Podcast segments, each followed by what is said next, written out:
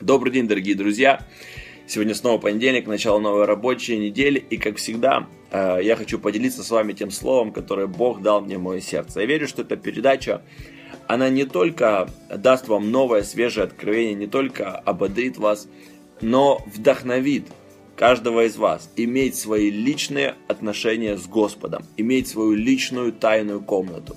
Я верю, что твои личные отношения с Господом, они переведут тебя на новый уровень, они поднимут тебя на высоты ранее для тебя недосягаемые. Поэтому ищи Господа, и Бог благословит тебя. Моя тема сегодня называется «Ответ для горящих». А, когда мы смотрим сегодня на людей, и мы видим, что в чьи-то жизни приходят ответы от Бога а в чьи-то жизни не приходит. Мы видим, что кто-то живет в полноценном Божьем благословении, и мы видим, как ответ за ответом приходит в его жизнь, исцеление приходит, освобождение приходит, финансы приходят, изменения в его семью приходят, и многое другое, продвижение в служении, в, в работе и в других сферах жизни человека. И часто люди, они ходят разочарованные, говоря, а я не получил а я не одержал ответ от Господа. В мою жизнь не пришло то, о чем я молился, то, чего я искал. И часто люди задаются вопросом, почему? Ведь я же молился, ведь я же жертвовал, ведь я же искал. Я хочу вам сказать, почему многие люди не получили.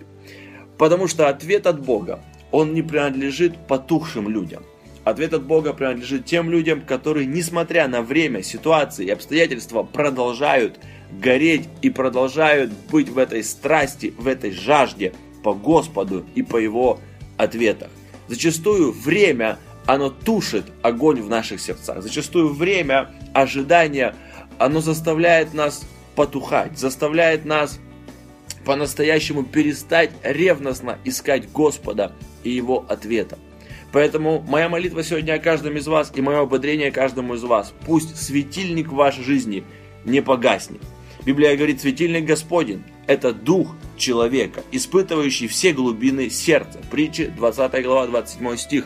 Именно поэтому светильник э, – это прообраз нашего горящего духа. Если в нашей жизни горит светильник, то обязательно Иисус зайдет в твою жизнь. Обязательно Иисус придет к тебе и принесет все то, что Он пообещал тебе. Но если ты потушил светильник, что такое потухший светильник? Это когда люди разочаровались и говорят, все, уже нет надежды на ответ, уже нет надежды на то, что Бог меня исцелит, освободит, благословит, то, что в моем служении будет успех, то, что в моем финансах будет успех. И они потушили светильник своей веры.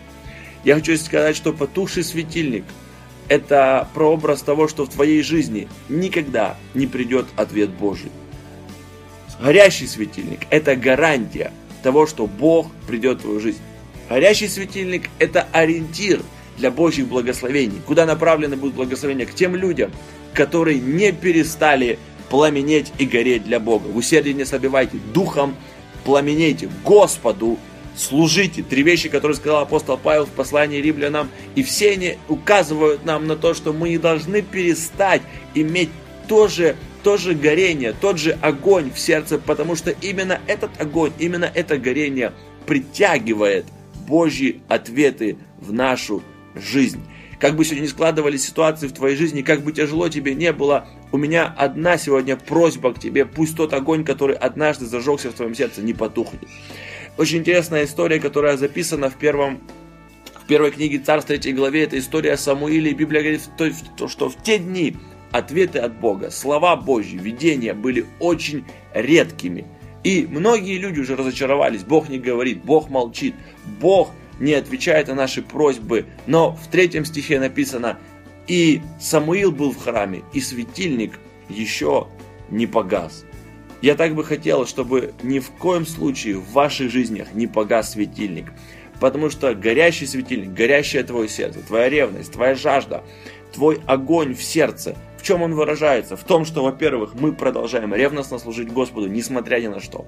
Во-вторых, наш огонь выражается в том, что мы видим то, что Бог нам обещал. Мы должны иметь четкое видение и стремиться к этому, видеть невидимое. И третье, провозглашать то, что Бог нам обещал. Что бы ни случалось в твоей жизни, всегда говори, я буду исцелен, я буду освобожден, я буду благословен. Пусть светильник в твоей жизни горит, и светильник станет маяком, станет ориентиром, в которую для, для Бога твоей жизни. Именно поэтому Библия говорит, вдруг Бог заговорил к Самуилу. Я так бы хотел, чтобы несмотря на все твои обстоятельства в жизни, в твоей жизни не погас светильник. До тех пор, пока горит светильник, у нас есть надежда. До тех пор, пока наше сердце пламенеет, у нас есть гарантия того, что Бог обязательно зайдет в нашу жизнь. Гори для Бога, служи Ему ревностно. И я верю, ты увидишь то, что Бог тебе обещал. Возможно, тебе придется долго ждать, возможно, тебе придется долго гореть. Но я хочу тебе сказать, каждый ответ от Бога, он стоит того.